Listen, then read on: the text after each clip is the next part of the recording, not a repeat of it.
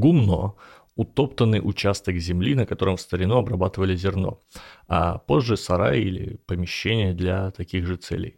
Бритая макушка монаха на Руси называлась гуменцо, то есть маленькое гумно. Возможно, гумно имеет тот же корень, что и слово «говно» и «говядина», но это не точно.